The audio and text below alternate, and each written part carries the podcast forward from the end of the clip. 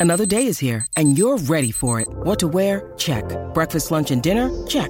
Planning for what's next and how to save for it? That's where Bank of America can help. For your financial to-dos, Bank of America has experts ready to help get you closer to your goals. Get started at one of our local financial centers or 24-7 in our mobile banking app. Find a location near you at bankofamerica.com slash talk to us. What would you like the power to do? Mobile banking requires downloading the app and is only available for select devices. Message and data rates may apply. Bank of America and a member FDIC.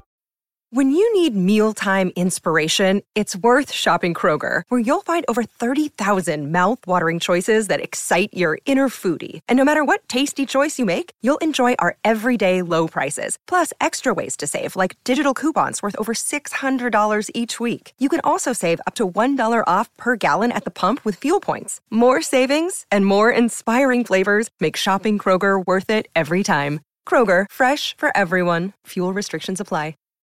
Think you know the Brooks Ghost? Think again. Introducing the all new, better than ever Ghost 16. Now with nitrogen infused cushioning for lightweight, supreme softness that feels good every step, every street, every single day. So go ahead, take your daily joyride in the all new nitrogen infused Ghost 16. It'll turn your everyday miles into everyday endorphins. Let's run there. Head to brooksrunning.com to learn more.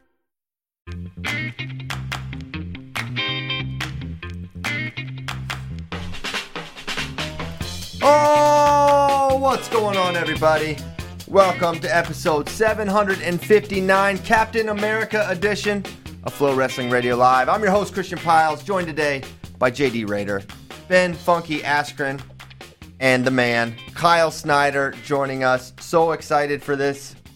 Always love catching up with you, Kyle. Kyle's got a big match coming up March 16th against J'den Cox.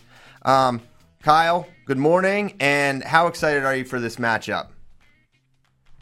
Yeah, thanks for having me on. Appreciate it. I'm looking forward to it. Yeah, I mean it's one of the uh I mean, in my mind, one of the biggest matchups for me personally, uh, that I could that I could wrestle wrestle in, you know. So I'm looking forward to it. Yeah, and I think for for wrestling fans, it's it's definitely one of the if you're say, hey, wrestling fan, make a match that you want to see really bad that you haven't seen in a really long time or whatever. This is this is up there, not just for American fans. I think for international wrestling fans, it's huge. You versus J'den, and I, I think one of the things that make it so interesting is everyone thought we were going to see this in April, right? Last April, we thought, hey, that's going to be the match. It's going to happen, and then of course uh, with with J'den's situation, it wound up not happening. And then there was a sort of a little debate afterwards, like what did Kyle actually feel about J'den not wrestling? Because on the one hand, th- let's be honest, your path to make the Olympic team gets a lot easier if you don't have to wrestle a multiple world champion. But on the other, you were probably looking forward to that opportunity. So give us the kind of your emotional perspective on the match not happening in April.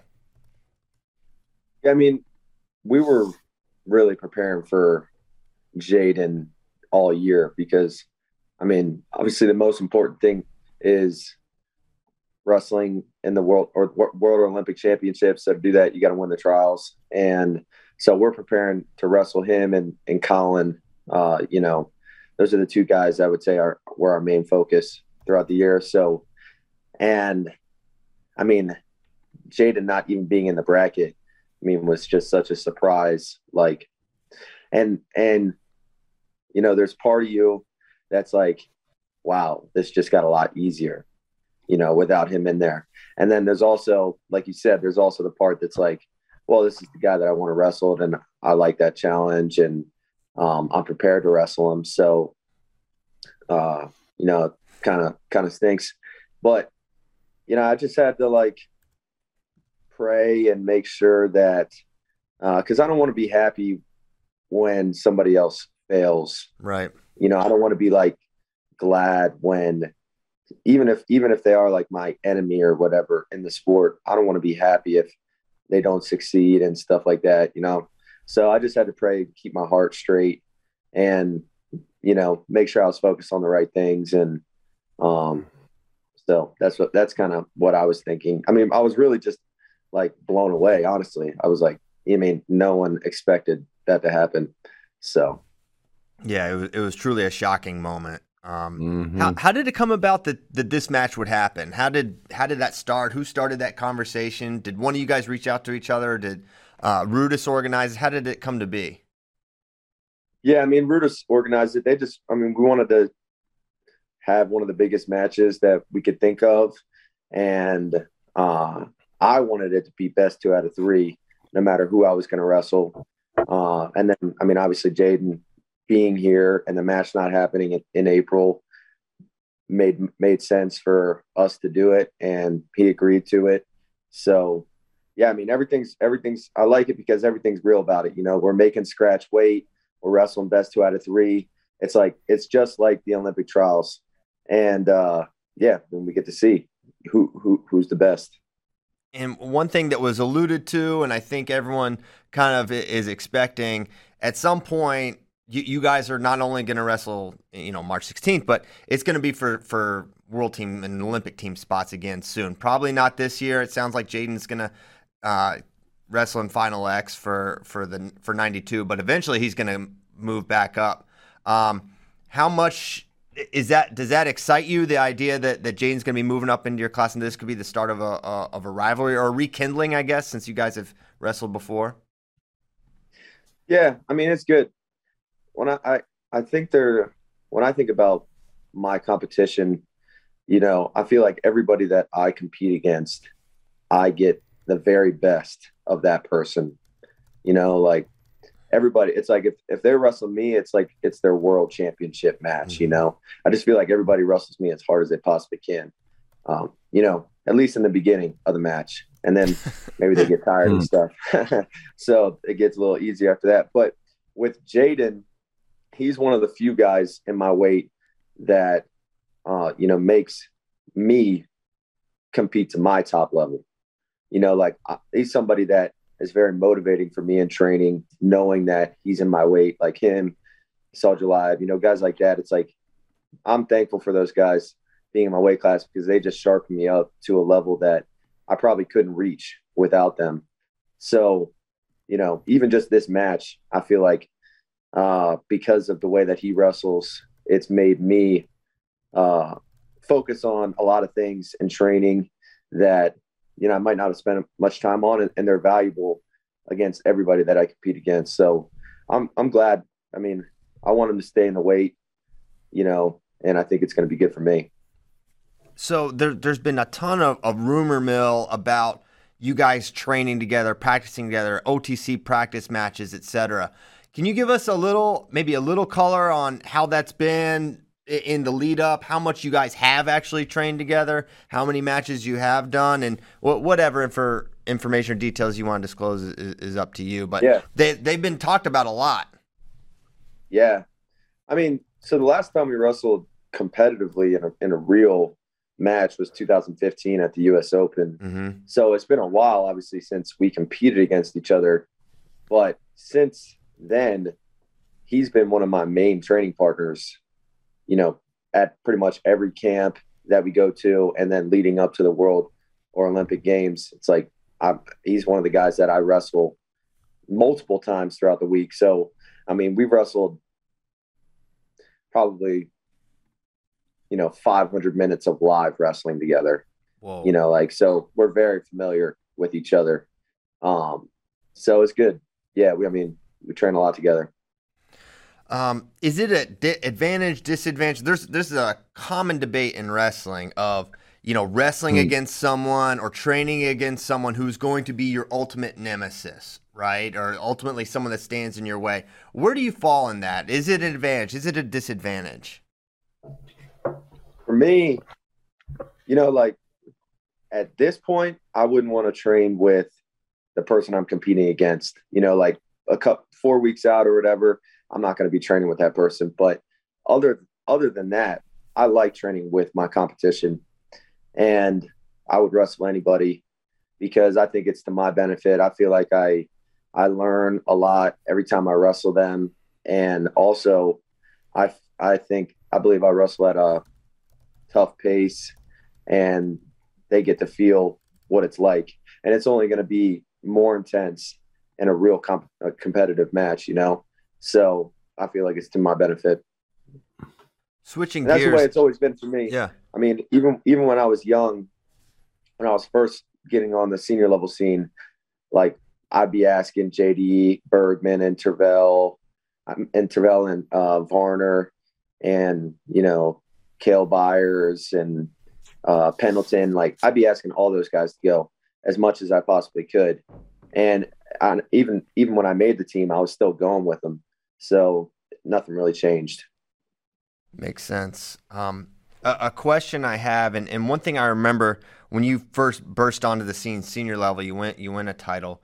I don't remember if it was a quote or or something you had said or some that someone reported, but that you had ambitions of wrestling in like five Olympics or wrestle to your 35 or 36. Um, and I'm curious, like you know, now you're, you're a seven-time medalist. You're you're 26 years old. Do you still view? Do you still have a similar perspective, or I guess maybe I should start. Was that true? And two, uh, do you hold a similar perspective? Yeah, yeah, it's true, and I, I still hold a similar perspective. I mean, honestly, I feel like wrestling is getting easier as I get older. That's, I mean, Wow. and I feel like I'm getting, Easier in what sense? Like you're mentally simplifying what you want to do, or like how? Well, I think first of all, I'm, I'm, I've become more efficient in the way that I train. So, Sure. and I just think I've spent so much time on the mat that, um, now I can kind of like, I still, I mean, obviously I still train really hard, but I'm smart about the way that I do it. So as I get older, I just have to do less and less and less, you know, because I've done so much work before then. Mhm. And, um, you know, it's like I still love wrestling so much that none of it is really, none of it is really like a big deal to me, like any of the work and stuff like that. So I feel like as long as that's how it is in my heart and my mind, then I'm not going to have any any any problem uh, continuing to train and compete. I've also been blessed to have like no injuries basically throughout my career, so I think that has helped me a lot. And I mean, yeah, Lord willing, I'd like to wrestle. I'll do whatever God wants me to do, but I'd like to wrestle and into my 40s. You know, like Oh my gosh! and also Tom just Brady. Dang. seeing, Tom Yeah. Brady. see, seeing somebody like Coach Cael. I mean, Coach Cael is like 41, and I mean, he like just he can wrestle forever, and he never gets tired, and like he, it's not like he's taken the best care of his body over the past decade and stuff like that, but it's still, I mean, he's still like at a really high level. I, I mean, if he wanted, to He's never had any major injuries, right? Kyle? What- Cael never has Who- ever had major injuries. Um, no, I don't think so. You were about to say something, and Ben interrupted you, and it's the thing I My wanted to hear the bad. most. I want to My hear. You were going to say something about how Cael would do if he were entering uh, his Yeah, senior how level would he do? competition. Yeah. No, I mean he still be like one of the one of the guys. Like, I mean, it would be I mean, especially with his style, the way that he wrestles now, like his defense is so good and he's so tricky. Like, if anyone were to just wrestle him one time without having felt him before, it would be Mhm. it would be a big problem for them. Mm.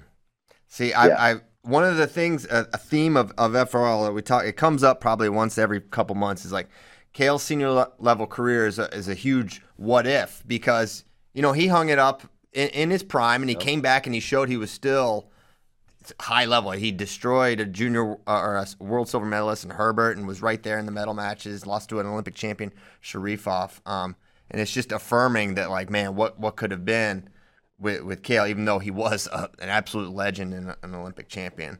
Um, Yeah. that's that's interesting.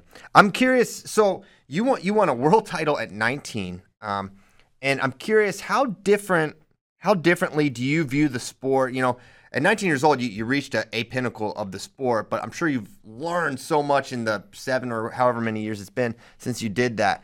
Um, how differently do you view the sport, or how differently do you view things since uh, that that first world title? I would say honestly not that different. I mean, my mindset's always been I want to keep improving. I want to dominate when I compete. I don't just want to like I want to be offensive, score points, and just winning. Like in my mind, isn't enough. I want to, I want to, uh, yeah. I mean, destroy people. So that's uh, that was that's how I, I think, in 2015, um, that's how I thought, and that's kind of like what was ingrained in me, and it and it's still how I think today. Yeah. So I think a, a lot of things have been a lot of being a lot of things have been really consistent, and um, but you're just always refining that stuff, and yeah, improving. A couple months ago, you made a trip to to Dagestan. Everyone in wrestling was kind of following along on on social media as you you uh, kind of palled around with Sadulayev. I, I think there's a there's a film or a documentary style piece that, that chronicles that on Rudis. But I, I'm I'm really curious, and maybe that's something that's revealed in, in the in the episode. But you know, Sadulayev seems like someone in the media and in his quotes. He seems like a very humble and, and respectful champion, a good guy. He's kind of hardish to hate. I still don't wish him any victories at all, but he, he's kind of hard to dislike. He's not like a Sargouche type of type of wrestler. But what is what is he actually like? What is Sadulayev like? How and how much are you able to actually glean with the with the with the language uh, barrier?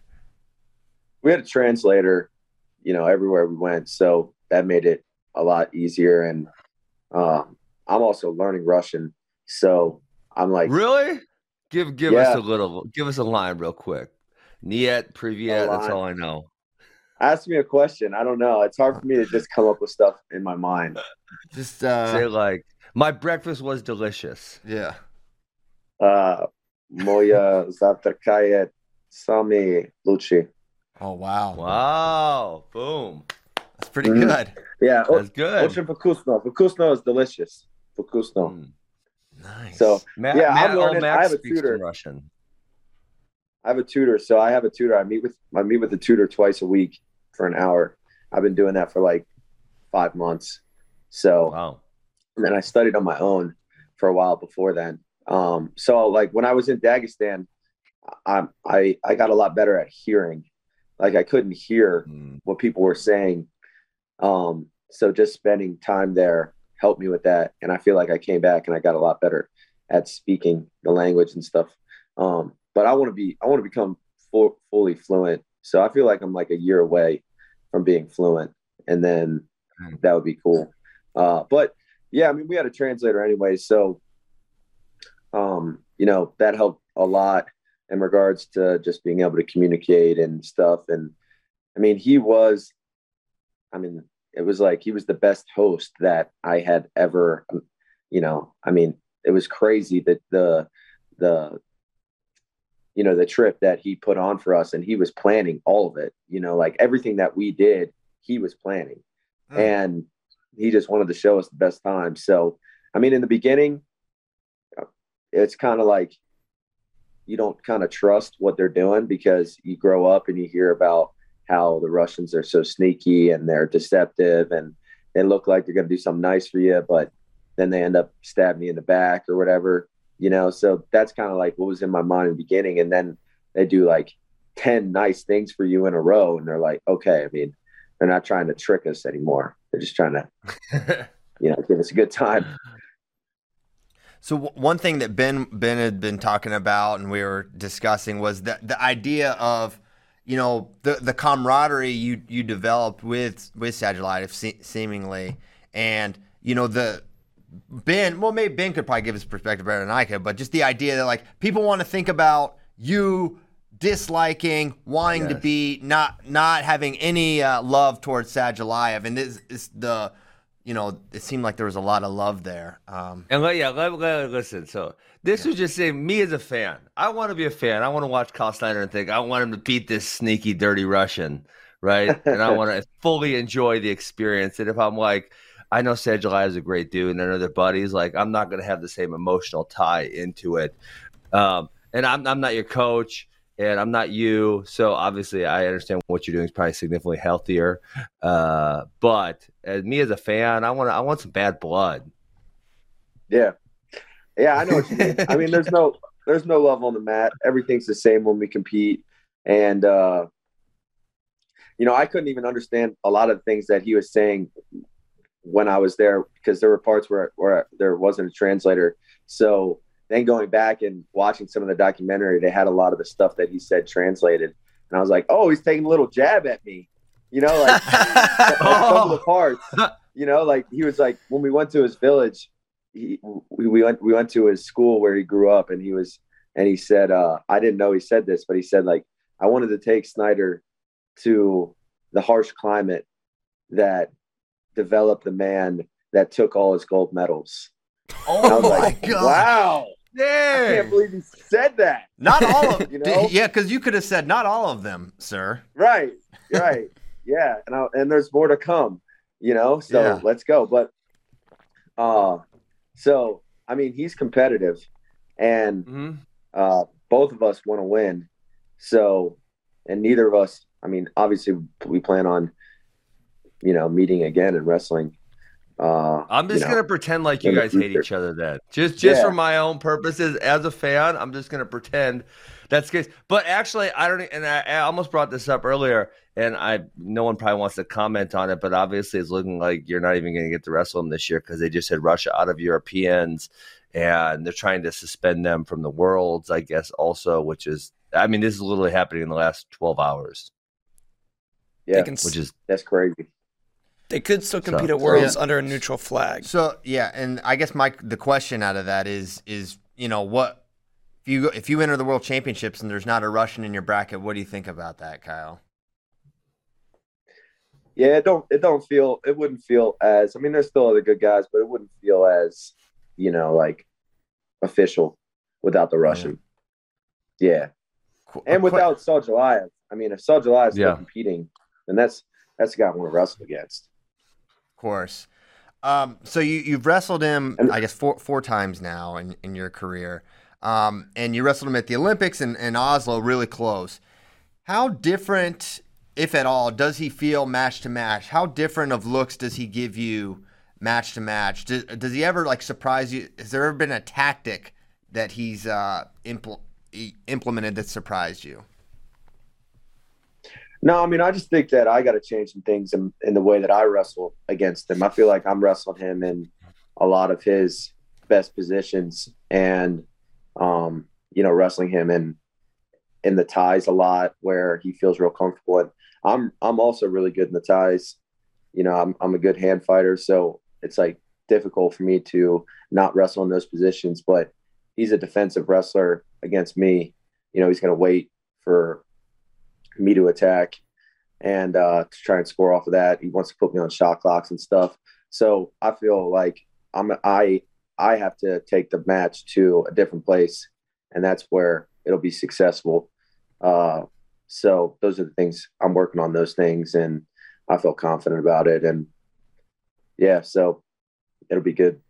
Is he tough to? I mean, this is an obvious sort of question, but uh, you know, re- having guys replicate feels and looks is is good for for training, right? Someone that can wrestle like J'den is probably hard to find. Someone that can wrestle like Cedric. Do, do you guys work or work with that? Is it like okay, Cael's going to do this thing that Sadulayev does? Is that something y'all mess around with a little bit and try to simulate? Yeah, yeah, yeah. They mess around. We we, we do that. I mean, yeah. I mean, we have guys give us give us those feels, and um, honestly, Varner can like he can like that was mimic anybody, and Really? he's such a he's such he's a really good partner because you don't find a lot of guys as big as him, as strong as him, and as athletic as athletic as him. You know, so and he he's uh he's another another guy that if he decided that he wanted to compete again, I mean, he would be right there. I mean, he's really really good. So, so so he, yeah, Yeah, when, when you're talking about, I mean, because obviously, you know, when you bring up when Christian brings up Sadulayev and mimicking him, obviously, I think Varner's a good look because of how powerful he is, and it's like Cael obviously has his own strengths, but you know, a lot of Sadulayev's thing is just how powerful in his positioning. So I, I would assume that Cael's probably not actually a good Sadulayev replica, or and, and Varner's the better one. Is that is that fair or no? Um, I mean, the both of them wrestle real well in the chest lock, and they're both Okay. defensive wrestlers. You know, so I think either one of them does a good job uh, Varner definitely just has like the raw power, you know, Yeah. that you feel when you wrestle some guys at that weight class at 97 kilo. So uh, he's he's just yeah, really good. Awesome. Got it. Um, well, well, Kyle, man, this has been this has been awesome. Um, really, really have enjoyed catching up with you. Anything else you, you want to talk about? Anything else related to the to the J'den Hey, match? I, I think we need a prediction for the Super Match One on uh, March 16th. yeah, and there's two matches, potentially Possibly three, three. possibly three. Three. Yeah, Possibly you. Yeah. Yeah. I mean, obviously, you know, I mean, I, I, I, uh, I'm just going to go out there and wrestle as hard as I can. And, uh, you know, I, I don't, I don't think that I never plan on losing any matches. So in my mind, it's going to go two matches and, uh, yeah, but just going to wrestle as hard as I can and see what happens. with the with the run of show, are you one of the first matches? I haven't seen the exact bat, bout, bout order. You're the only two out of three. So how are they doing that? Yeah, so we're like seventh and then 14th. And then if it ends up going to a third, they're going to have like, you know, a 30 minute break where they're kind of just like breaking down highlights and stuff like that. And then we'll wrestle again. Well, you know, So, I think I Ben's going to be opposed, there. I wouldn't be opposed to just Uh, wrestling a third match for free. Okay, Hey, we're both just there. do it. as well. Hey, Yeah. Uh, no one would. Uh, no one would uh, turn, turn that down. You know what we could do also, since Ben's going to be there and Jordan's going to be there. If it goes a third match, oh, maybe we get another little exhibition Oh, no, I going. said someone easy. Who I said someone easy, not Jordan Burroughs. Jordan's going going to be very tired. He wrestled five matches at Yasar Dogu. He's Oh going to be exhausted. You'll you'll be ready for him, Ben. I think No, this is I your want, time. I want someone easy. I, I don't okay, Beacon be the case. Beacon Burroughs then. You get his- you get- I'll pin him quick. It ain't gonna take long. Oh, four seconds. Well, Kyle, man, uh, man, I really appreciate you coming on. It's always good catching up with you. Um, thanks so much, and, and we can't wait to watch you March 16th. Thanks, thanks for coming on. Thank you guys. Appreciate it. Thanks, Kyle. Have a good day. Yep. There you have it. There you have Seven-time world and Olympic medalist. That is that is so dang many, and he's 26 That's years wild. old. Um, Yeah. The, the J'den Kyle thing's funny because, um, man, it's kind of hard to find much nicer dudes, but they're so freaking Mm-hmm. good.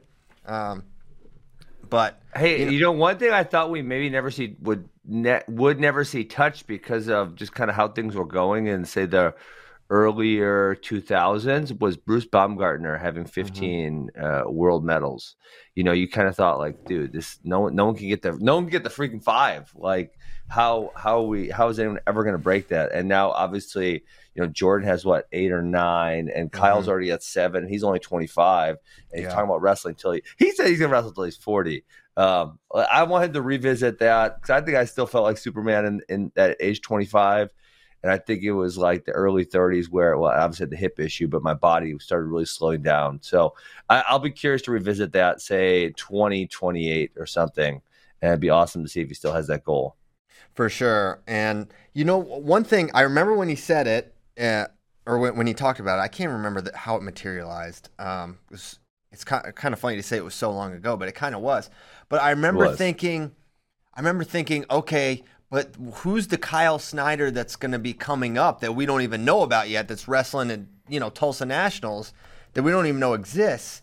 And one thing that I think you could say is like, man, well, no one, there, there's no one in the view of Kyle that I can see other than J'den, of course, that is like going to be nipping at his heels anytime soon, right? So in the next, well, uh, uh, Who? Can I, can I protest that statement? Keegan O'Toole. Well, I mean, uh, he ain't get that big. Hell no. Um, no, I guess what I'm going to say to that statement is, um, you know, obviously Kyle looks like that and J'den because they reached their pinnacles at such an early age. You know, I mean, Kyle won a world title at 19 and J'den at 21.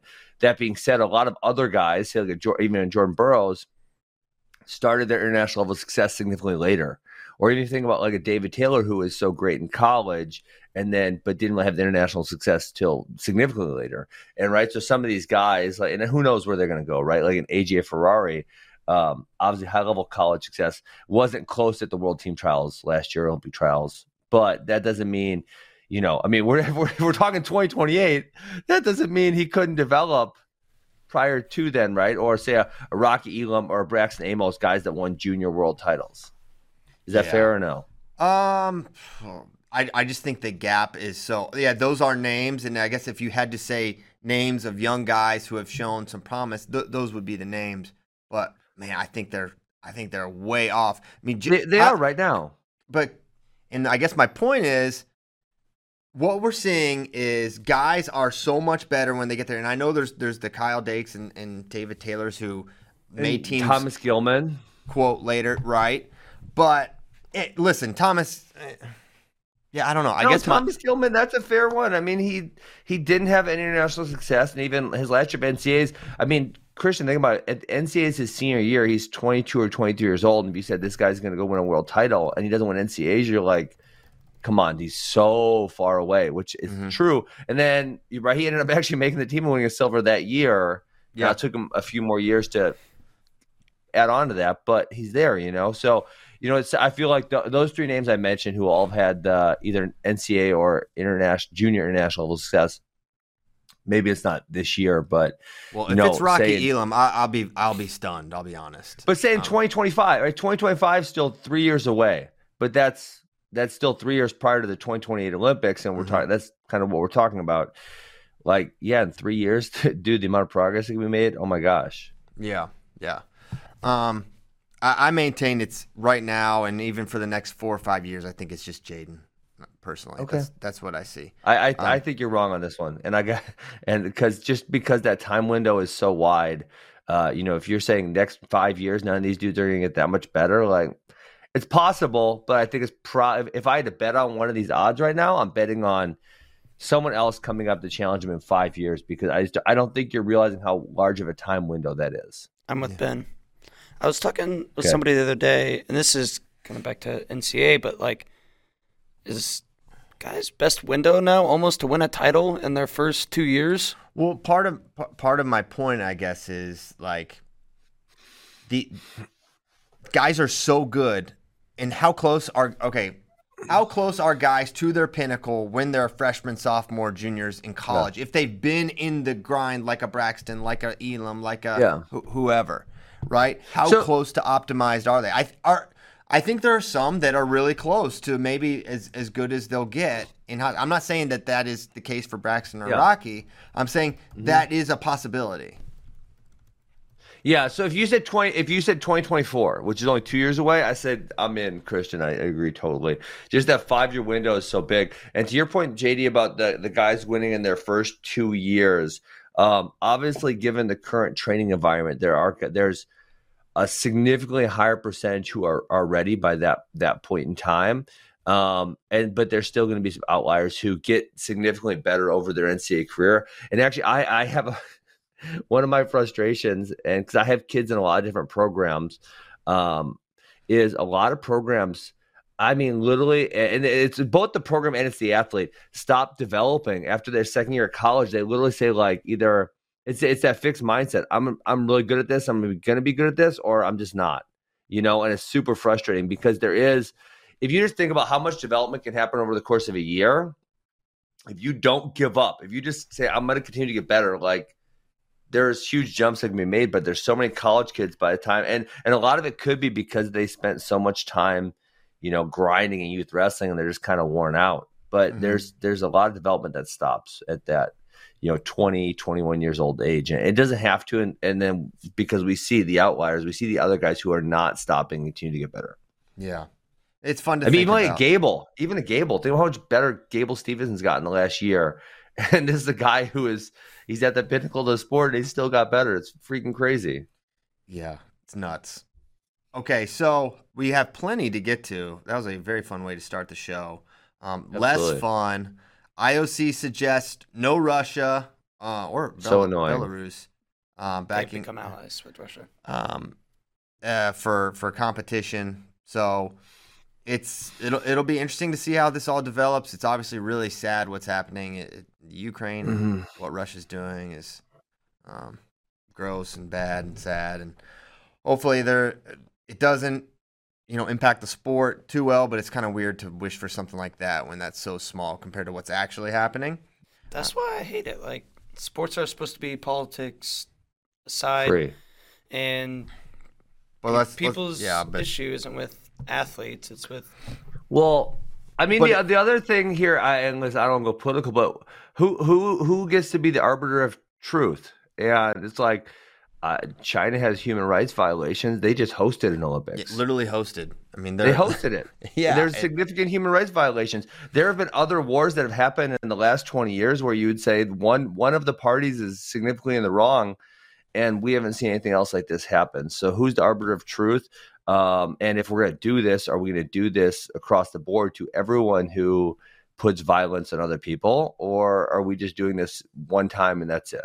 And I would say for also like we can always wish that that the sports and Olympics are politics free, but like the 80 Olympics, we didn't go. 84, Russia didn't go. It's not like this is unprecedented to have happened. Um, who gets punished here? Athletes. Yeah. Instead of of course, of course. like this isn't shouldn't this shouldn't be a way to Listen, Yeah. Or Russia finds their way into all these things. Yeah. You know, they they they've got they've got 9, 10, 11 lives athletically. I mean, they shouldn't have been in the 16 true. games. Uh, probably shouldn't have been in 2020, and uh, they were. And all they did was change their anthem and make them wear slightly different singlets. So, Yeah, um, this is different. This is for different reasons, obviously, but uh, don't underestimate Russia's political capital that they have within the IOC. And uh, yes. and you know, What is- Well, what's the, the thing that- actually, I was sorry. Go ahead, JD. What's concerning is Russia pulled out of the Euro Championships. Not they were banned. Oh, They hmm. made the decision themselves. Mommy did to not go. But it's also kind of like uh, you can't ban us if we don't go. Type Yeah, thing. I, you know what? The kid, the kid doesn't get to pick his punishment. You know, when they, when he Yeah. when he gets busted. Um, try his. Yeah. So the other thing I was going to say is, uh, and I almost said when Kyle's on the show because it'd be interesting if if they do the neutral flag gimmick. Um, then you're saying like, well, do all Russians get to wrestle under that neutral flag? Do they have a wrestle off? Then who has the wrestle off? Does Russia have the wrestle off and determine who's going to be the neutral flag athlete? Because if that's the case, then isn't it just Russia? Like, Yes. how do you, you know, Yes. like how do you determine that? Of course, that's of course the Russian Wrestling Federation would have wrestle offs or would have their Russian nationals. and then winner determine the neutral flag athlete. Like, come on. Yeah, exactly. Uh, crazy to be starting the show not talking about freaking Big Ten and Big Twelve. Let's do Big Tens. Um, let's do the biggest of tens. Um, what were the surprises as you saw them, JD? What stood out to you? Did anything stand out to you? Was this about what we expected? For for the most part, it's kind of what you what uh, I think we all expected. A lot of people were shocked at 174. Uh, Well, we called that, right? Didn't we? Yeah, yeah, we called it, but like Iowa fans who maybe didn't listen show up and they see Kimmer at the four. No, they weren't surprised. I, I saw a lot of people that were No way. surprised. Come on, Iowa fan. He lost to Labriola. What are you gonna do? I know, I know. Um, What are you gonna do?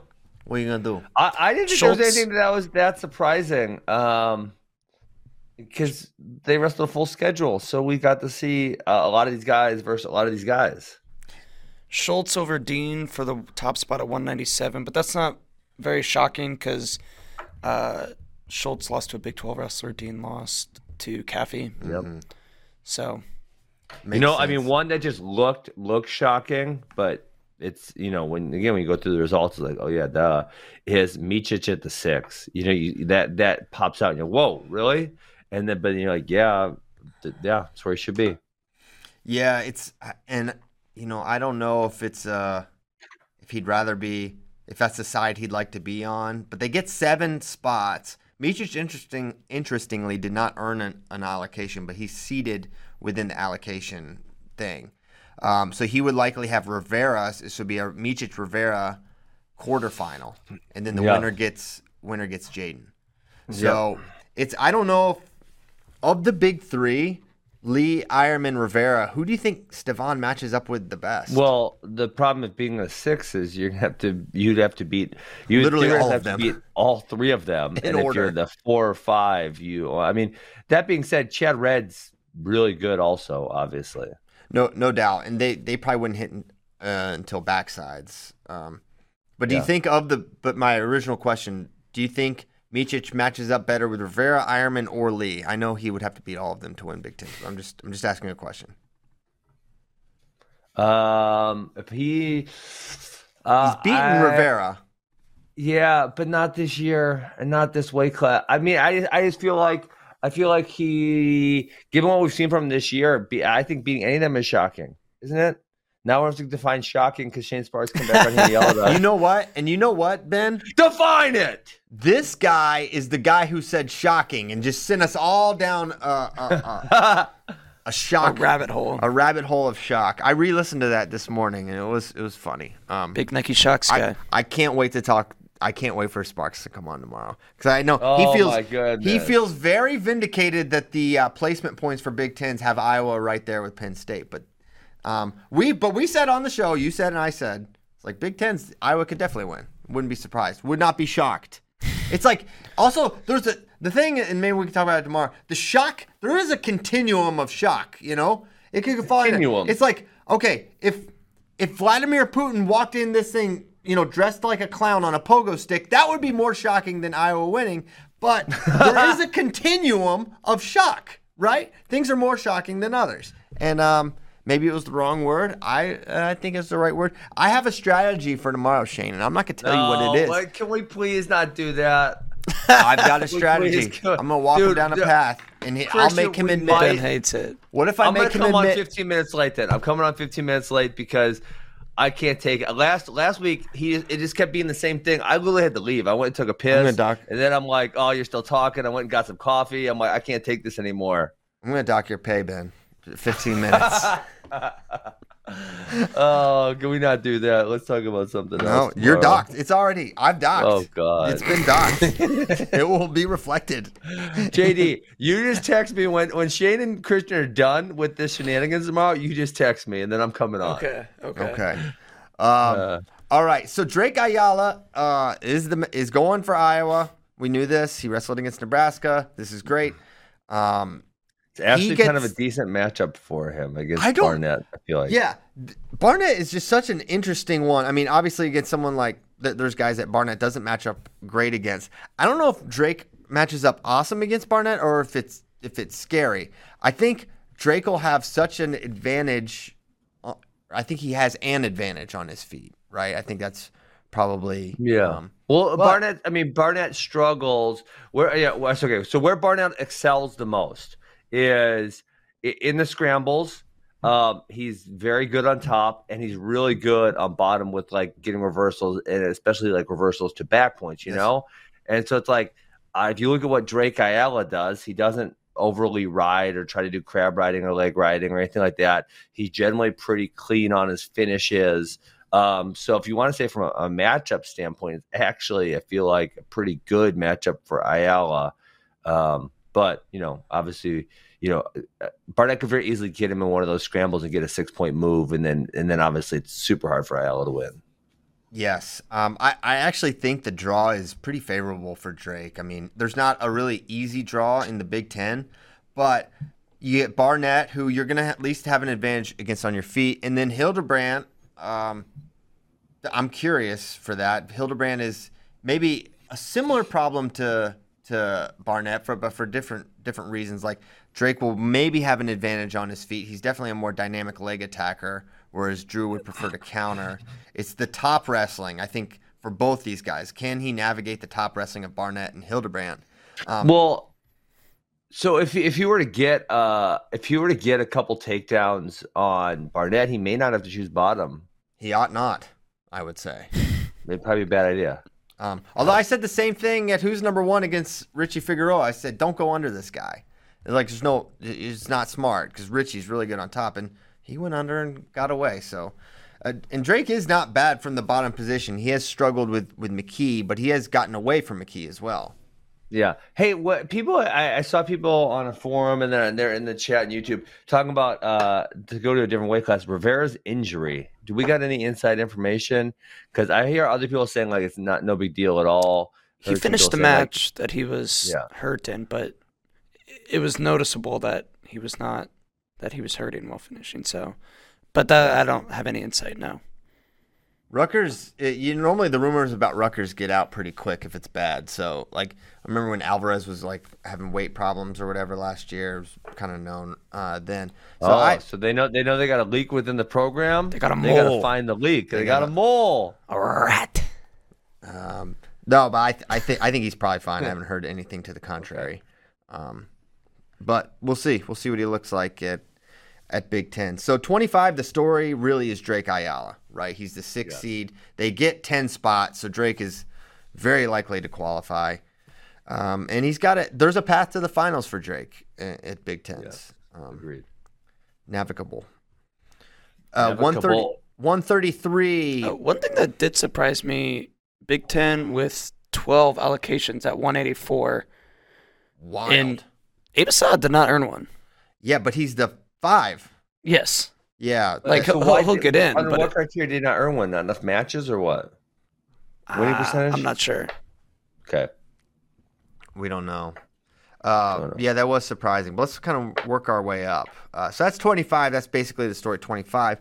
Not as not as juicy a weight. 133. You really figure it's going to be a DeSanto RBY showdown in the finals. That'll be a blast. DeSanto will have to get by Lucas Byrd, which he's been able to do historically. Close, though. Of note, uh, well, he dominated him, and then they had a close-ish one. Um, of note, DeSanto Cannon quarterfinal. Yeah. We like, you know, I like Chris Cannon. Obviously not in this match, I think I like him. Byrd is a much tougher match for DeSanto. Then oh, yeah, Cannon. Byrd's good. Yes. But Yeah, yeah, I agree with that. I'm just saying that's I think a you're talking quarter. about Hudkins and yeah, Hudkins. Like uh, Hudkins must have beat Cannon to be at the six because otherwise, you know, I feel like shoot, I felt like that was a little low for Cannon. I think Cannon missed some time too, if Yeah, I'm remembering why. correctly, and that can jack up your seed for sure. Um, other than that, not a not a ton. You know, uh, Foley, Ragusin, four five will be a fun quarter. Winner gets Roman. So so uh, he does not have a no, he does not. So his three losses are Foley, Byrd, and Ragusin are his three losses Yes, for Cannon. Yeah, so I'm not sure what that's based on. When you look at 141, uh, it's only I say only seven spots, but listen to this top. Listen to this this pecking order. You know, Lee Eierman, Rivera, Red, Bergeland, Micic, D'Emilio, Zargo, Duncan, Tal Shahar is a really tough ten. So there's going to be there's going to be some good guys on the outside looking in and, and hoping for wild cards regardless. Well, you got to assume at three and two. Uh, so Dylan Duncan's record's three and two. You got to assume there's no way he obviously earned a needs- spot. He needs to steal. And then and Tal Shahar is nine and six, so I, I also couldn't assume he earned a spot either. Mhm. Right. So yeah, Phillies is not a uh, is not a slouch at, at the eleven. He's not. I mean, it's it's the Big Ten, so you know this is how Yeah. it goes. Uh, one forty nine. Sasso, Ooh. Austin Gomez, love it. Murin, Yahya Thomas. Uh, this says Make Van Brill. His name is Mike. Then Bo Bartlett, the goat at the seven seed. Um, what do you think about Mike? Uh, obviously, he hasn't wrestled, but Kanen Storr at eleven. This is another one just feels kind of off because you know he's been really good before. I think you think he's any chance upsetting Van Brill or no? He came back. He got injured at CKLV. He came back just a couple weeks ago and has not been good. Not 100%. Eight and five. if he's if he's himself, yeah, he could beat Mike Van Brill. But if he's not, then it will be much tougher. Um, Your boy sneaking Oh, in. yeah, my I didn't see these uh, Bo, Bo doesn't Open sneak. for he him. kicks through the door. Um, B- Kicks through the door by Oh, taking goodness. a shot every seven minutes of wrestling. I mean, honestly, he He's could selective. be a tough matchup for uh, Gomez. I mean, it's going to be uh, because he doesn't shoot. Gomez has got really good reattacks, um, so that that could be an issue. And then you know, Gomez also usually gets to underhook, and he's pretty good at controlling those positions generally. Yeah, Bartlett I mean. Bartlett to the finals. You know, don't rule it out, and also look into it. Uh, but yeah, I think he'll qualify. I do. I think it is going to be tough because there's good guys slotted outside the top seven. Guys like Blockhus, guys like Kanen Storr. Um, so he'll, he'll have to wrestle well. Blockhead sure. has not had a good season though. No, he is. I'm not sure what's going on there. Um, but yeah, Yeah. you're right. Very true. I feel like Chancellor also is not uh, not been very good. So who knows? Maybe Kanen Storr could maybe steal a spot from. I could definitely see from Van Brill or Bartlett getting knocked off there. So 157, the story here, IMO, is Brady Berge. He is the 10 seed, yeah. and there's only seven spots. But as I look at this pre-seeds, I think he's got a. I, I would be really surprised if he doesn't steal a spot and finish in the He's got a decent seven chance of making the finals. out of the 10. So who give us his path? So he Ben. so well he would have to beat Model in the round of 16, so they'll be right off the bat. very doable. So it's gonna be a tough match, but winnable. Uh, Kaleb Young, he could win that match for sure. Mhm. Uh, I, has he beaten him before? I, I'm not looking, so but I'm assuming he could. And then he has to beat probably Will Lewan. Like those are all winnable matches. I, I wouldn't be shocked. I'm, I'm not looking right now, but I wouldn't be shocked to see if him beat those guys previously. So, um, head to head, Kaleb Young won their meeting 3 2.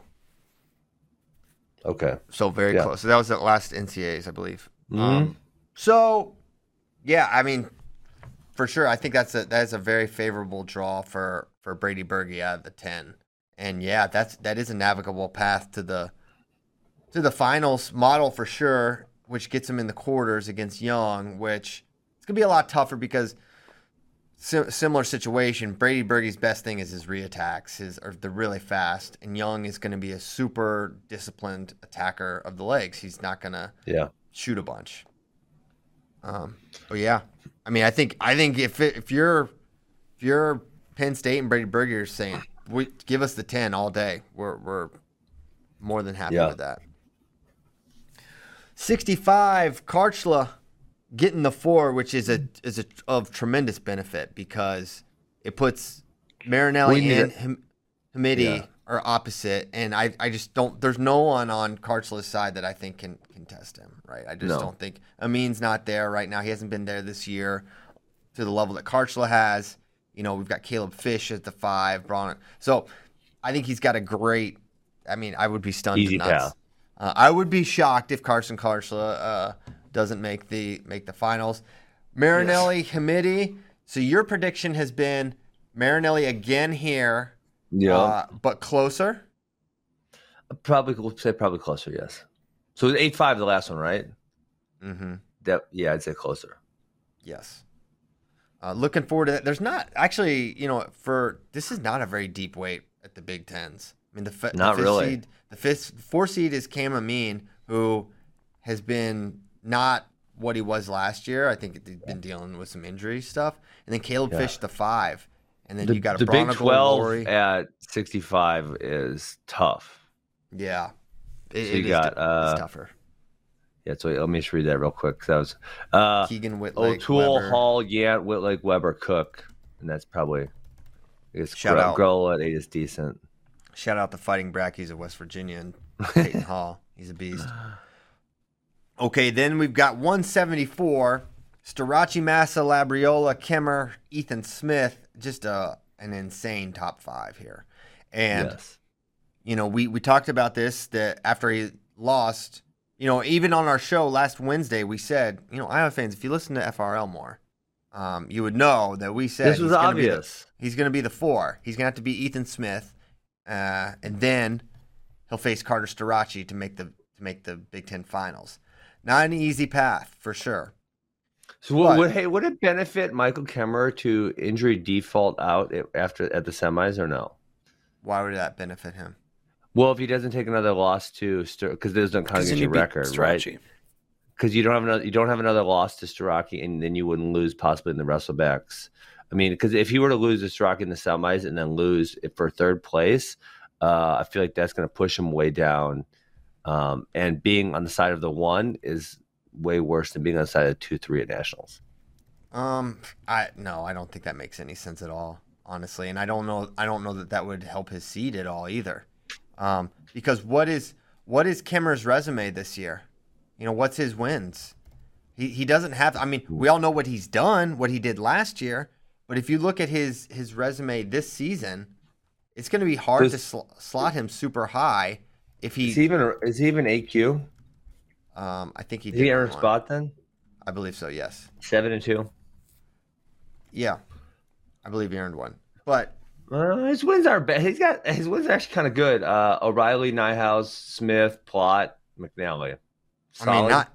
Yeah, but but for what you're talking great. about, for what you're talking about, like getting a, Sure. a, a top five seed, if he if he beats Ethan Smith and defaults out, he's going to be seated behind Starocci, Massa, Labriola, uh, Hidlay, Lewis, probably at minimum those five.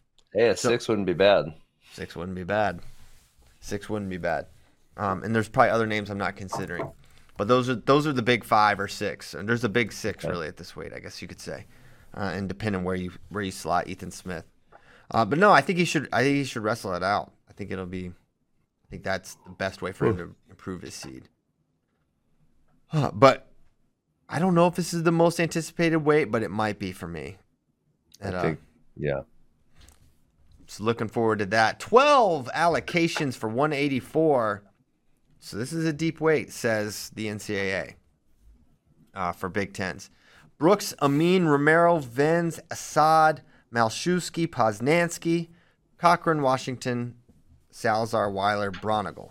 Dude, Max Lyon is the 13. Max Lyon's like, guy wins matches at NCAAs. He's not The pride of Dubuque. the pride of Dubuque. He's the best wrestler from Dubuque right now, I would say, potentially. So with that, you look at Brooks, you look at Amine, you, you figure that's a likely final, but man, Amine Romero had that crazy, crazy match at Ohio State where Romero was right there, but Amine did what he does, found found a way to win. Um, anything disrupting a Brooks Amine final, Ben? Uh, I think it's hell likely. Man, I can't believe I looked at Jack Chestnut at the fort, 14 and remember he was freaking I don't know, I think number 1 out of high school. Yeah. Um and dude, he's he's 2 and 15 in the last 2 years. It's pretty rough. Rough. Rough. I agree. Um, okay. Yeah. Nine- no, I think nine- it's I think it's I think it's very clear. Brooks, I mean, um Romero will probably make it close, but I don't think he'll get the win. Right. Schultz, Dean, Caffey, Warner, Brucki, Panola, Balsick, Amos, Hoffman, Davison, Jerron Smith, Foy. This is a very deep weight, and the NCAA re- agrees with 11 allocation spots for this weight class. Uh, interesting matches early. We'll have an 8 9 Amos versus Hoffman. That should be a good one. Well, the one. other interesting match here. Uh, let me look this up to make sure I'm not full of crap. But didn't didn't Rabluski beat Cam Caffey early in the year? And one of the reasons Cam Caffey was so far down in the rankings, The Michigan State Open. that happened. that's happened, and that that's at the first round matchup right there. First round match, a little uh, revenge opportunity for Caffey, as Ben pointed out. The number three. I mean, listen. Let's just listen to this The- for a case in point for Big Ten depth. The number fourteen beat the number three seed. The number 3 seed beat the number one guy in America, Max Dean. That's like how deep this weight class is. And the number one guy in America is actually the two seed at Big Tens, according to uh, Yeah. according to Big Ten seeding, which, you know, I'm not di- saying that that's necessarily even a bad seed to have Eric as the as the number one. So Yeah, what no, that gives makes us, perfect sense. and it gives Warner a, I think, a, a, a tough path because Yeah, He's oh, gonna yeah, have- for sure. uh, he'll have Wilham from Indiana, but then Brucki, that's a tough matchup for for Yes. Warner. It's a tough Have matchup they for wrestled Brucki. before ever or no? They have. I want to say Warner has won it. Um, let me look it up real quick. Well, they're from the same state in high school, so they probably wrestled in high school too, honestly. Or maybe don't because Warner was a lot smaller and grew big. Classic split. Uh, five four win Yeah. for Warner. a 10-5 loss for. Um, Wait, or for, yeah, sorry. Brucki beat him 10-5. Warner beat him 5-4. That's a good. That's a And good Brucki match, beat him 4-2. especially. Oof. So yeah, I mean, I could, I could absolutely see Brucki winning that match. I mean, there's no doubt there. There's a possibility. Yes. So tough draw for for Warner. Shane Sparks thinks he's going to win a national title. We'll see. We like the ladies, man. did he? We like the ladies, man. He gives us sh- some thrilling Oh, I said it. I said give him, give him two periods to win a national title. He- that's why he's so good at freestyle. Two periods. That's it. Not three periods, only two. Nope. And then Ho- Hoffman at the nine is, uh, yeah, Yeah. I felt like that's a, he's had some good wins this year. He's beat Tanner Sloan, who's obviously good. Um, he beat he's been Greg right there with some good guys too. He's right there He's with Max. right there. Yep. That, that'll be that is going to be an interesting. Whoever comes out, Braxton or or Hoffman, Eight, eight, nine. gets the one. Schultz. That's going to be a. You're watching that match, and Schultz will be favored, and I think he probably w- moves on. But that's a tough match for the one seed. Yes. Hey, Hoffman and Schultz haven't wrestled this year. They didn't even wrestle last year, I don't think. I, I mean, obviously Hoffman's significantly better this year than he was last year. Um, Seemingly, that- I mean, yeah. Then heavyweight, Parris, um, Parris Gable semi, which we said would be the case this, after yeah. Cassioppi beat Kerkvliet, Kerkvliet beat Parris, bada bing. So Bada can't, bing. can't wait for that semi. Can't wait for another big tone. Um, Kerkvliet match. Always interested in the in the chess matches. As we look for the early matches, a two seven Hillger Cassioppi. We've seen that a bunch. It's been all big tone. Yeah. Kerkvliet Lance quarter, probably all Kerkvliet, um, and then Parris Davison is a quarter. Uh, Yeah. Mean, listen, if Cael can't have Mr. Greg figure out that double thigh pry, we're to have an issue. And then we know uh, Cassioppi's got a lot of power from the double thigh pry, but you got to freaking figure that out. Get some knee slide going. You're a big, strong dude. Get your knee slide going. Get something going. Change Quad over pod for me up. one time. one changeover. Something. Anything. Okay, all right, Ben. I'm gonna give you. I'm gonna give you a couple minutes here. We're gonna Oh. shift gears. Uh-oh. State tournament last weekend. How how did the boys do of AWA? Uh, uh, we we had 16 champs and 79 placers. Uh, Nice. so Hmm. yeah, up up from we our state champs were down, but we won almost every. So we don't really compete too much in Division Three because we don't have a lot of kids there, just because of where our academies are located geographically. So last year we won almost every weight, so it was hard to repeat that. But we did go up from 59 to 79 on the placers. Um, had a couple heartbreakers, unfortunately, which you're always going to do, but mostly really good. All right. Well, congrats. Yeah. The fi- hey, the well, five- if you're gonna bring that up, how'd Mr. Caleb do? There it was. Oh my gosh, it was a it was an an emotional mess for me. Um, felt like I was like coaching high school again, but it was awesome. goodness. He wrestled great. He wrestled really really hard. He actually got second, which is um, you know beyond my expectations. I actually, which I had no real expectations because it's youth wrestling and whoever freaking knows. But he wrestled good. Uh, he got it was inter- it was interesting going because it's my first like real intense youth wrestling tournament I've a- ever been to. He went to Wait, one whoa, in what do you mean by real intense? Were there some nutso parents or what? yeah, yeah, exactly, exactly. So like I went to this one in, in Spring Klein, Texas. It was really small, just in a gym, kind of like a typical youth tournament. Yeah. Um, uh-huh.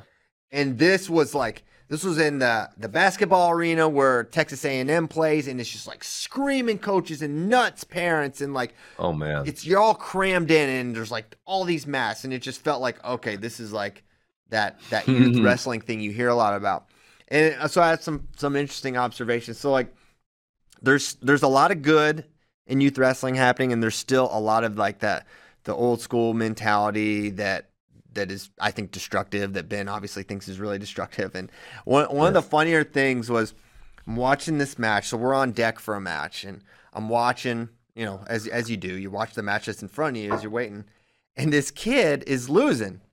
And he's he's down 14 to 2 the kid I think is like 8 years old. Very young very small kid. And he doesn't know what he's doing okay? And Uh-huh. so he's on top. The kid chooses bottom that's up by 12 points. And he's like he keeps locking hands on bottom. He keeps locking hands on like literally lock going into like a, a gut wrench position. And his coach is just so mad at this kid. He's like screaming at him about you can't lock hands. Do not. What are you doing? Stop locking hands. I'm like and i just i looked at mike uh, and, and i'm like and Seamus, the other coach i'm like doesn't the coach know that this is his fault like you're the one that didn't prepare this eight-year-old about locking hands. It's not his fault. You Yeah. didn't prepare your kid. Like when The when is Caleb, you just let them go. I mean, like when, when we have kids like that that are so Yeah. young, they don't know what the hell they're doing. It's like let them go. Like I tell them, like do this, and I even just look at the refs because most time at that age, the ref will just like You can just- the coach yeah. dictate. So I'll just say, hey, we're going neutral because he doesn't know the damn rules. Obviously. Yeah, yeah, he doesn't know the rules, so it's fine, and it's fine uh. that, that that happens. But like, the kid is obvious. I mean, I'm thinking it's it's a stressful environment. There's screaming everywhere. It's loud. It's like you're in a singlet. It's this. You're getting physically beaten by another kid, and it's like allowed. So, so then now you're going to add to the chaos by screaming at this kid that doesn't know the rules that you didn't teach him. That was your fault, dude, not the mm-hmm. eight year old. But like the, there's just like a lack of like the aware. And then it's such a sad thing. You just kind of want the match to end, like for the kid's sake. And then the other coaching staff, the kid locks hands against, and the coaches, they're like demonstratively asking for more Oh, it's hands so called in a match. It's so annoying. I can't win. So like the the first term Alex wrestled in, it was like a she was like a deer headlight, scored no points. But the last kid she wrestled was also really terrible, and he probably locked his hands like 15 times. Yeah. But it's like he obviously has no idea what he's doing, and my daughter sucks. So I'm not gonna go over here and try to win on a flipping technicality. Like Yeah. they both suck. Just let them let them be out there, just do whatever they're doing. But there's so many kid coaches in that young age group. Because listen, the kids are not good. They lock hands a lot. Who are like lock hands, lock hands. You missed it. You missed it. Yeah. And you're like, oh my god, you're freaking embarrassing. Shut up over there. Yeah, it's like okay, this ref is like, I mean, they're doing the Lord's work officiating the these youth wrestling tournaments. It's not easy, absolutely. And it's like, man, you're gonna, gonna harass him. But it's like it's like when Caleb Caleb lost, he got pinned in an armbar. I'm like, okay, this yeah, that makes sense because we have not gone over that extensively. There's so much to go over in wrestling. Especially at the youth level, there's gonna be You m- think? gaps and things you don't you, that you just don't get to get to and get over. I was Yeah. like, okay, that makes sense that he lost. That's an area that he, we haven't spent a lot of time in, and it makes sense he got pinned. But like the other coaches are like, yeah, I don't know. There's a, a lack of self awareness and reflection, I think, in the with the coaches um, that I think Mhm. would help. But it was great. I mean, I was I was really proud of him. He was very proud. Uh, eventually, he was initially very disappointed that he didn't win, but um, that's okay. Um, he's a very competitive kid, so it made sense. Jack Malanconico won, which was awesome. That kid you is go. he's he's really he's very tough. He's very tough. How old is he now? 'Cause, like, I'd say 12 or Thir- 13. 13. 13. Yeah. He's, I think he, we'll see. He's good. He's good and he works really, really hard and he really genuinely loves it. And it's all coalescing to some success. So it was, it was really fun. Um, fun weekend, exhausting weekend. Uh, just so I missed a lot of wrestling. You know, I missed like the Yasar Dogu. Um, This is what I tell you about what sometimes if, uh, we would love to do a Monday show, but it's so hard for me because usually Saturday and Sunday are kind of crazy, and then I, I miss a lot of stuff and I catch up on it on Monday. Yes, yeah. So caught caught up. Um, I was able to watch some of Jordan's matches. Um, were you able to catch some of those, Jordan Ernest Burroughs? I was not. I didn't catch any Yasar Dogu because Okay. I, I was I was at the state tournament for about seventy two hours in a row. Oh my gosh. Um, Yeah. the Iranian he wrestled really. Um, well, the Iranian I guess wrestled him. He didn't try any moves. He really he slowed down Jordan in a. We've seen Jordan slow down before, but this guy was like a masterclass of like not doing anything yet, really making it tough. He got Jordan put on the Yeah. clock twice, I think, and Jordan. So okay, I'll I'll paint the picture for you guys. If you didn't see it yet, it's the match is on the site, but there's it's one one and Jordan is winning, and he gets put on the clock with like 50 seconds left, ballpark, 50 seconds, and Jordan's on the clock. Gets down, the clock's ticking down. There's three seconds left in the shot clock, and Jordan's about to give up another point, and the guy grabs Jordan's singlet um, in an exchange lo- they, they love that trick over there. and they and they call and Jordan kind of gestured and the ref saw it and stopped it with three seconds left and Jordan got the point. Otherwise, if, if the three seconds expired, the point goes up for the Iranian and then he's down one. So then he was up two one and he's able to um, hang on for the win. But it was the guy was fingers. He was doing everything you could to slow him down and, and I guess you got to credit him for for that for being that close. Um, but Jordan finds a way. He's more dominant against Chance. He's working this um, this lefty collar and ankle like a ton, and he hit it a couple times on Chance. So it's I don't know if it's new new, but it it looked like it was a definite point of emphasis for him in the Uh. I thought it was pretty surprising that Chance made the finals. Were you? There wasn't really any other results I was, you know, kind of surprised by, but that was one that I felt pretty surprising. Beat Sabalov. but yeah, and Sabalov also lost to McFadden on the backside. So Sabalov's not best days. Sabalov. Uh, Sabalov's best days clearly behind him. Um, This is the Burroughs. yeah, this is that. This is that that attack I was telling you about, Ben, right there. Oh, pretty nice. Lefty. It's like it's simultaneous. The uh, collar and ankle.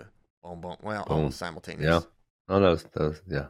Can't be exactly simultaneous, otherwise you wouldn't have any pressure on the head. So, Yes. yeah, great, great timing by uh, Mr. Burroughs. Yes. So he had to wrestle all five matches in one day, which is he said he hasn't done since I think he said 2017, um, but maybe not even then. Um, so Yeah. that's a pretty tough, pretty tough challenge for him. Um, there were other notable notables, but we can we can keep pressing on here. Big 12 seeds came out, pre seeds. You want to talk about James Green? Oh, you go ahead. Uh, he took silver. He lost to Baby Oz in the in the finals, but he looked really good. So he got a he got a nice win in the semifinals. He beat uh, a guy who's like top five in the world, world medalist from Russia, three to two, and was trailing like the entire match. Then scored a takedown with something like ten seconds left. To win, Boom. Uh, I see the clip in here too, and I, and I did watch this a few times. But that uh, I think you have Shakiev. I didn't realize who it was. Uh, that scramble. Oh my god! Yeah, the crazy. So everyone, it's Would sort you of like play it- that? 'Cause It, ends like in an, like oh my a. god. It ends in like a spladle type of position. Um, here it is. But Shakiev looks like a beast here with his cartwheel here to not give up exposure. And It so I thought, like he's still exposed there, but whatever. uh, Sure. Um, I give credit there. No, no. No, he was Yeah. on his head the whole Okay. time, On foot his to foot. But head then cover. this dude. oh my god. I mean, This the is wild. flexibility, and I'm like, man, Shakiev Well, is a flexible person. But then the other thing that's kind of notable about this is how tight he was able to keep his arm there because you know the entire time as Shakiev was doing the cartwheel that he wasn't able to like shimmy his shoulder out of there because obviously you know the arm is is relatively smooth and usually if someone's locking on it you can at least slide you know maybe Mhm. it's like not like a, you're right a limp arm you come out the whole thing fast right yeah. but like you can usually, if something's even tight, you can usually shimmy out just a tiny bit and a tiny bit and a tiny bit. But for some reason, he was able to keep that arm clamped so tightly that he never even got anything out of it. yeah, I can't even see the exact grip he has. Well, it's an overhook grip. Yeah, I know. But even, yeah, even in that, like usually, like you can get like you know a tiny bit of space, and then that's enough to you know clear the position. Yeah. But nowhere could he get an inch. I wonder if Shakiev was uh, just a little confused about where he was in the position too. I don't know, but it was a it was a crazy exchange. I mean, you see a world champion pinned and uh, pinned like this guy's good though. He's Yeah, obviously. top ten in the world. Yeah, and we, listen, seeing seeing Russian world champs or world champs in general go down and not world championship things is like not all that uncommon either. Like Yeah. you never know. Like Americans, we generally stay like very prepared year round, whereas Russians will just like kind of enter tournaments less than optimized. Um, so that was cool. Uh, Jacarra and Forrest Molinari won McKenna gold. McKenna, the match before this, um, Shakiev, he had him almost dead to rights. He was winning. Uh, Tyler, you can pull up the clip. Um, it's in the asset folder. Something like six to three or something with less than a minute to go, but he ended up getting taken down and laced up. The good thing And- about freestyle and why I like freestyle is like it's pretty hard to ever be dead to rights because you can score points so so fast. Like, Yes. um, yeah. Here's a This one's kind of long because and it, I think the final ended up being eleven to seven. There was Whoa. a bunch of points scored. That is a Lot of very positive uh, feature of of freestyle, Christian. yes. and they're doing this new thing now in the rule book where you can get a step out and a caution and one in the same move. We saw it a couple Good. I didn't this realize that was the case because that's that's that is how it should be probably called because otherwise it is how you're highly incentivized to avoid a takedown by going out of bounds if you can only give up a caution and one or a one because obviously one is less than the takedown of two. Right. So if they give two points, then that's ideal. I love the changes that they're they they continually implement, and like they're not changes; they're just like all tweaks. There's just like very subtle. Like, okay, when Yeah, you're on they're the close. when you're on the shot clock, right? You can still score and not it not be like you lose the point because really there's no reason to get a step out point if you're. That one's debatable though. Why is that debatable? De- debate me. Let's embrace Debate it. the baby. Uh, because you are less incentivized to take an attack if you can give up a takedown and the shot clock point. Oh, so you're saying the guy on the clock Yes. is less than well, I And, and now it's not that bad to just give up the point. We see it a lot, anyways. But, But now there is even less incentive if there's more risk. No, no, but I so I see I see what you're reward. saying, but I I, I feel like Hmm. I feel like the shot clock point, um, obviously it, wa- it advise action, but at the same time, um, and how it usually plays out is, is it's to penalize the less aggressive guy, um, and so in that case, you're you know you're not necessarily forcing, especially with and, especially like at a younger age bracket, I pretty much tell my guys to ignore the shot clock. Right? Don't do something stupid because of the shot clock because it's only a point, and the likelihood that a match at a you know say junior level or under is going to end one two to one is highly unlikely. So just kind of ignore the shot clock, right? So those senior level athletes, they're most of them don't change strategy unless it's like a second period where it's one to one and it's the second shot clock point. Mhm. Correct. They rarely change strategy based on shot clock. So I think I'm totally okay with that. I'm okay with it because I don't like I don't like the uh remember there's just a bunch of matches at, at Oslo where Yeah. I felt like, okay, we need this shot clock point, but we also need other points, so we need to wait this Yes. 30 seconds and then start scoring. I love that that doesn't exist Yeah. anymore. And now you're just Agreed. like, oh, you can keep going, keep firing, keep looking to score. I think it overall will yield more points, more offense, more attempts. And you never want anyone to be de incentivized to score, right? Yes. Which you Mhm. unquestionably are when your opponent's on the clock. Now everyone has reasons to score. So that's Yes. it's a good thing. I still think first period shot clocks, guys will shut down. First period, maybe. I mean, I Yeah, don't, for sure. yeah. Um, but that doesn't, uh, but second period, I don't know if that'll be the case. And I think you'll see, unquestionably, you will see more offense from the person who's not on the shot clock than you would have otherwise. Whereas they'd be happy to let the 30 seconds tick without an attempt. There will be more offensive attempts in those thir- in that 30 second window. If they need more points than one point. Re- regardless, regardless. No, And- guys no. will still shut down if they do not need more points. No way. If if it's first period and it's zero zero, and you're on the clock, I'm just as I'm going to be thinking about scoring. As, Yeah, as mu- more so than if you were on the clock with the old rule set. I'm not. If it's zero zero and you're on the clock, I am going to shut down. I'm going to get my point because if I can't score with the old rule, now the new rules. I- I'm not saying that will be the case for all. More, more often, I will now be incentivized to score, so they will go after I, it more. I agree with Christian Right? here. Okay. Um, you're you're trying to game the system. I'm trying to widen the gap JD's a here, gamer. JD. He's a gamer. He's a gamer. He probably wears those headsets with the with the with the microphones and has and plays Call of Duty with the bros, don't you? Admit it. haven't touched Mm. a console in years. Wow. A co- he calls I- it a console. I feel like- I feel like JD That's JD's fancy a- gamer talk. JD's JD's a throwback. I bet he I bet he just plays like 64. Yeah, in 64. Yeah, I just play I hope gold all of you Mario Kart in 64. Mario Kart in 64. That's a fun one. Um, okay. Oh, someone said asked what were the ACC seeders smoking, which means I think the ACC seeds are out, and it's I- really I hard was- to say ACC seeds, but I did it three times. I was looking at ACC it. seeds, I ACC didn't see seeds. Him. All right. Um.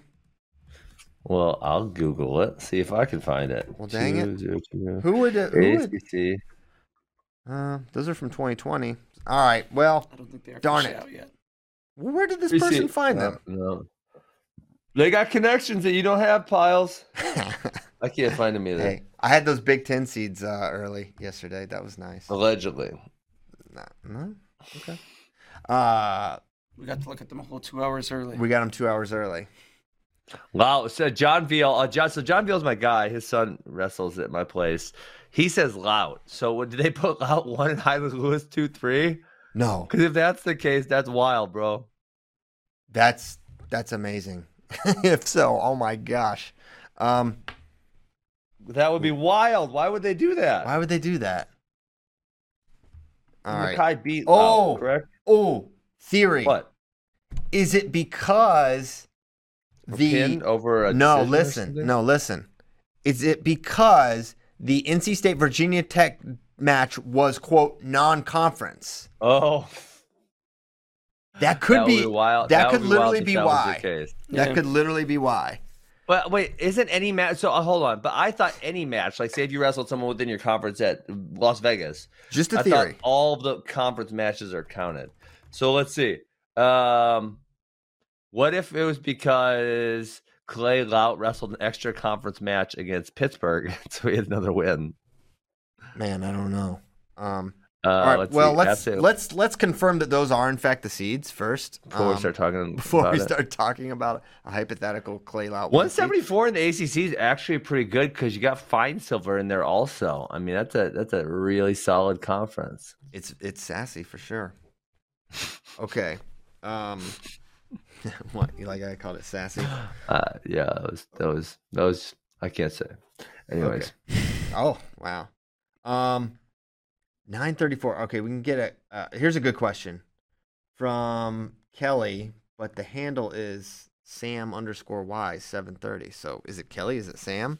Is it Sam Kelly? We don't very know. confusing. But over under Uh, seven and a I half. got him. Oh, we've got the seeds. Uh oh, we got them. He's got the Where'd you documents. Clay Lautt number one, Hidlay number two, Mackay number three. Oh my gosh. all smoking all the drugs. Wow. Hidlay should just obviously be the one. Um to me. I know he beat I know Lout. You could you could play this circular game, but there's the there's what I call the common sense clause where you apply common sense. Uh, but congrats to congrats to Clay Lautt. That's good. Um, any other surprises? Boland's the three, which is crazy to see, but of course he lost to Kane in the in the duel. Um, but Which here could be good for Hidlay because he, he doesn't wrestle Lautt very well. Or sorry, Lout. Uh, he doesn't wrestle Bolin very well. So if Bolin loses, then he won't have to deal with him again. Okay, here's here's let's get back to this question. Over under Okay, seven I seven and a looked at half this. top seeds going chalk, uh, and they're talking about top one seeds at Big Tens. I think it ends up being seven. So I'm betting the under. You do okay. Who's the three? Well, I think I think there's sort of multiple pegged. possibilities. So uh, Schultz would be a possibility. Karcher would be a possibility. Um, Deakin would be a possibility, and then there's other smaller possibilities within Starocci uh, and Nick Lee being the Who- other two that I see. It's All right, I'm just gonna say it, and hopefully you will not ref- reference the thing that is only ever referenced. But I like, Kaleb Young. Deakin's such a favorite. I yeah. feel like Deakin is a huge favorite, man. I mean, I, I know this isn't the NCAA tournament; it's Big Tens. This guy, uh, when's the last time he lost to someone in the Big Tens? at the Big Ten Yeah, tournament or in the Big Ten got conference. I don't know. he- Pe- Just period. I mean, Yeah, I guess I, why I was thinking that is I just Probably he had Caleb the Young. four two match with Peyton Robb. Uh, I just felt like he hadn't been super dominant this year, but maybe yeah, no, you're right. He he's kind of has kinda been. And that He Peyton tech Robb balled match. Tintin his last couple matches. yeah, and So- that Peyton Robb match, one of Robb's points was on a illegal hold and an escape. well, don't do things that are illegal. Okay, what so I what do you guys bet? I'm still betting the under. What do you guys? I bet? kind of, I kind of, all that said, I kind of like the under with, yeah. uh, 1065, 74, 97. yeah. Um, and honestly, like 41, that's pretty, you know, Iron, an Ironman Nick Lee match is going to be pretty nuts. Or if Rivera's like uh, on fire, that's interesting. Um, Sasso going down would would sort of surprise me a lot. He's like Deakin, Yeah. where he's a pretty large favorite. Pretty big favorite. Um, So you know, hey, Gable, you know, he looks vulnerable. Stop. Can we go? Can I answer this? I just want to talk about this question. Um, is bad wrestling officiating a real problem or the mistakes justified by social media? So I, I think um, there's obviously a magnification on social media, and people people love to have empathy for someone who was kind of robbed, I guess you'd say, or something that's obvious. Um, and unfortunately, there's not a good review process at the high school level to cor- correct those things. That being said, on top of that, you said it earlier, Christian. Refing is uh, can be a thankless job, and these guys are doing the best that they can do. Now, obviously, um, there's parts of us that would say we would still like them to do better, and and they could, right? And because especially within some of the scrambles, I I can very clearly see that a lot of the older refs, especially, don't have any idea what the hell's going on in there. Like it, it's Mhm. to me, it's really clear when I'm watching. Um, but in order for us to get better refs, we would have to incentivize them more, which would mean um, paying them more, which I, you know, I'd be okay with. Uh, you know, I'm not running the tournament, so I guess I don't know the eco- economics of it works out. But also having a lot of the coaches stop being such dicks to them um, could probably go real, a really long way to keeping more around and getting more in. Um, so yeah, I think that's something we kind of need to look internally on, like why why are they maybe not doing the best job, and you know some of that is a reflection on us as a culture. So wow, we're getting cultural with it. I would say um, the wrestling is, the wrestling culture. I'm sure this stuff has happened forever, and we, we you know yeah. we know that there, there's always been bad calls, and as part it you know, we see bad calls at the NCAA wrestling, so you have to imagine a rung down is high school officiating. They're not going to be as well trained. These are people with other jobs and, and other things, and then yeah. they do this on the weekends. And yeah, you're going to have some bad calls, and we're seeing more of them now because of social media and uh, all yes. this stuff's live streamed. And like the Bo Mantanona match, yeah, that was that was bad how that was officiated. Obviously, you can't have a tiebreaker. Did you see this, Ben? So I yeah, I mean, and my thought on that is like, I actually, if they would have said no reversal, I wouldn't have totally hated the call. Um, they did. No, no, no. I, so I know, I, I know that what was bad was that they called the two and then they called two more. Tyler, you can pull they wiped the it off, which I don't even know if that's, uh, you know, I don't, I don't know what. I guess I don't know what the process is in college in yeah. high school wrestling, but it seems to be that once you awarded that you know, and this is once you award that, you create uh, a certain type of action that's happening because the wrestlers think, oh, this is, you know, Matt is not looking for more points because he already has four points. That's all he needs. Why would he be looking for any more points, you know? For those so, just listening, tiebreaker, uh, the final tiebreaker match, California State Finals, um, Bo Mantanona versus Joffrey. Mantanona gets is on bottom, gets a reversal with 15 seconds left, and then they actually award two near fall. It's kind of like a like uh, a rear it's a scramble the whole time. It's a scramble yeah. the whole time. And they so Mantanona gets up, thinks he's won. Referees talk it over after it's over and say there should not have been a reversal. There so there not should not have been near fall. Yeah. Mantanona loses three to two. What's we're taking issue with is that they went back 15 seconds and changed the call when obviously Mantanona could have wrestled different if he if he thinks he's losing. Yeah. Yeah. So, and uh, so yeah. So that, I mean, when, when I be, see something like this happen, okay, there there needs to be an opportunity to change a bad call in this kind of a scenario, right? That that we would agree that's good, and that's exactly what happened. They are waving it off. What they need in this situation is the ability to go back and at least at least give Mantanona the, the, time to wrestle from bottom with like it would have been probably 15 yeah. seconds left. At yeah, least uh-huh. give him that. You yeah. can't let the entire thing end and then you change. That's bad. That is bad. That cannot be that way. Part of that is the mechanism. I don't. That is not an option currently in high school wrestling to go back or wrestle. May not be an yeah. option in, in college wrestling. So I I think now the the idea, the refs need to. I I don't know how they do that much differently other than going back in time. It would have been nice if they had just got the call, been had the conviction of their call in the first place, and, and yeah. gone with it. And honestly, if wave it off, honestly, if you're a ref in that, that situation, I don't know. If you're a ref in that situation, aren't you like, man, it was close enough? Are we really gonna just change it right now and just literally pick yes. the winner? I, I think I would have had a hard time getting talked into that. I, I, was very curious. I would be very curious to hear what the second ref said to the first ref to say to, to, to convince him why it wasn't a reversal. Because yes, to your point, it was close. Like I, if you go, if, sure. if say you freeze it at that instance and you say this is a reversal, I'm like, eh, okay. You say this isn't a reversal, I'm like, eh, okay. Like this is some serious gray area right here. So if you go either way. Um, you're gonna, you know, have some. Either way, it's not an atrocious disagree. call. What's atrocious is going back 15 seconds. Yes so bad, so bad, and yeah, um, you know, both thought he won, and as did everyone else until they changed yeah. the call. So that's a re- that's a really crappy way yeah. to lose. And that's why this so, one is so bad. I'm fairly forgiving of a guy making a incorrect call in the split of a moment or something. Split. Like, yeah, being split. a referee is hard, but like, I don't know. I can I can make up words if I want. Split. Okay, uh, but so hey, let's go back to the bigger problem. Let's say number one, we pay pay the refs more. That right? That's an incentive.